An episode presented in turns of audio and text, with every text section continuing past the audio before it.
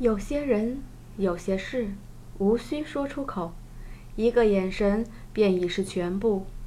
这一晚，二人彻夜无眠，一世的低语。也只有在昔日的姐妹面前，惊鸿才能够完全的打开心扉。次日，天放亮，一行人向绝地告辞，直接离开了这里。绝地总是有再多的不满，但到底还是不敢直接说出口，只是看着他们就这样离去。西绝的边境处。苏清念向惊鸿他们告辞，惊鸿眉头微微皱起，他知道苏清念想要提升实力。不如这样，你去凤凰学院那里。然而话尚未说完，却是直接被苏清念打断。凤凰学院，我才不去！到时候顶了你这第一天才的名，可不行。有了前世的记忆，苏青念对绝地更是毫无丝毫好感了。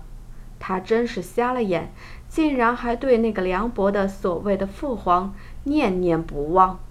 若是绝地有半点的怜悯之心，怎可能眼睁睁地看着苏梦死？纵然苏梦有千百的不对，那你现在有何打算？苏青念耸耸肩，打算随遇而安喽。我倒是不信我混不出来。景洪，你等着吧，我一定会混的比你好的。眸中划过一抹笑。好，我等着。别忘了我们昨晚的约定，到时候我等着你。那是自然。风缓缓地划过。清早的气息甚是清新。就在这一片风中，苏清念直接离去，带着金羽刃。惊鸿凝视着他离去的身影，只知好久，这才转头轻叹息：“唉，傲孤一寒，我们也走了。”傲孤一寒停在原地，却是轻皱了皱眉。这个苏清念似乎一晚上变了个人。还有，你们有什么约定，我都不知道。惊鸿不置可否，只是轻挑了挑眉头。骤然，惊鸿似是想到了什么。傲孤一寒，这里离东景也不算远，我们回东景看看。去东京做什么？离开了好久了，都不知道左影他怎么样了。傲孤一寒眼皮一抬，在我的面前，你还敢想着别的男人？那是我的朋友。想到那个有些倔强的影子，惊鸿轻叹息了声，转过头去，双手环胸，眉头轻挑起。怎么样？要不要跟我一起去？还是说，傲孤一寒你不敢去了？我可是记得之前某人。在那里顶替着别人的身份过了六年了，你是怕回到了那里想到你那些不好的回忆吧？不错，在那里，傲孤一寒伪装成北庭玄墨整整六年。虽知这是惊鸿的激将法，但傲孤一寒还是受用了。他轻摇了摇头，伸手抚了抚惊鸿的发丝。傻瓜，你去哪里我不跟着。别说是东景了，就算是上刀山下火海，我都跟着你。眉头一挑，惊鸿道：“好，男人的话一言九鼎。若是哪天你敢忘记你说的话，哼，我便让你再当不成男人。”说罢，双眸朝向傲孤一寒双腿扫去。哪里来的这些思想？好，顾一寒怒了，他的小惊鸿脑中。怎能有这样不正经的想法？惊鸿只是笑了起来，继而飞身而起，白色的身影在前，身后紧紧跟着的是一抹红色的影子，一红一白，紧紧相依，上天入地，生死不离。昔日的玲珑赌坊，而今早已变成了暗夜门的接头处。暗夜门在左影的带领下一片生机。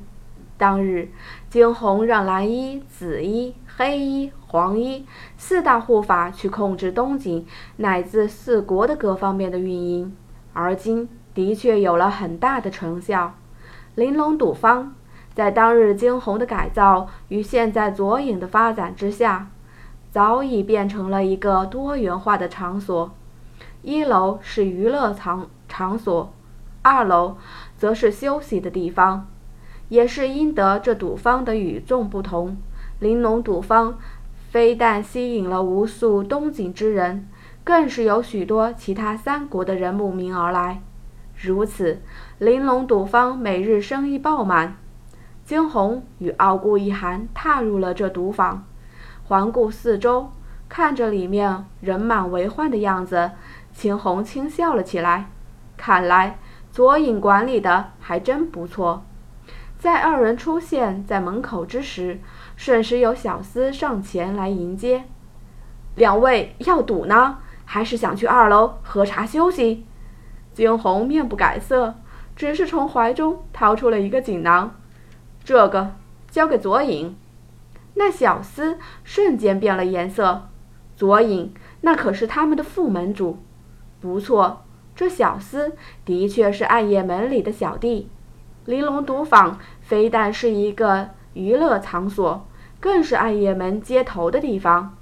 玲珑赌坊内，即便是一个最不起眼的打杂的员工，最起码都是玄力四级。小厮抬头想要仔细打量惊鸿，却是被惊鸿凌厉的眼色神所摄。那是怎样的眼神？反似寒冰一般，让人惊入骨髓。小厮猛打了个寒战。惊鸿轻皱眉，还不去？是是，小的这就去。那小厮再是不敢怠慢，能够知道他们副门主的名字的人，肯定不是普通之人。好了，我们走吧。见着那小厮离去，惊鸿转头，漫不经心的道：“不是说要去看看左影的吗？之前不是有人说不让我去看别的男人吗？”惊鸿眉头轻挑，傲孤一寒笑了。好，走了。说罢，二人携手离去。那玲珑赌坊的二楼，一个黑色的身影匆忙的出现。人呢？刚刚还在的呀。小厮疑惑的看了看四周，副门主方才他们转头，却是发现哪里还有他们副门主的影子。小厮疑惑的轻喃：“金盖儿。”怎么人人都有些奇怪？却说左影从玲珑赌坊追出去，四处却是不见人影。终于在一处空旷的地方，他停了下来，手中捏着的是那小厮方才交给他的锦囊，掌心早已被汗水浸湿，黝黑的眸中早已从方才的期待，再到现在的失望。卓影知道。是惊鸿来过了，想到他出现在这里却是不现身，他眸中再是暗淡了几分。打开锦囊，里面赫然出现了一个瓶子，还有一张纸条。看着纸条上熟悉的笔迹，左影最后还是轻叹了口气。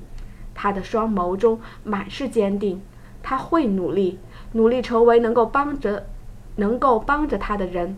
他不求自己能够配得上他，只希望自己能够不拉他的后腿，能够站在他的后面，静静地看着他，这般足矣。这个时候，惊鸿与傲孤一寒早已是一路出游，出了东京的京都。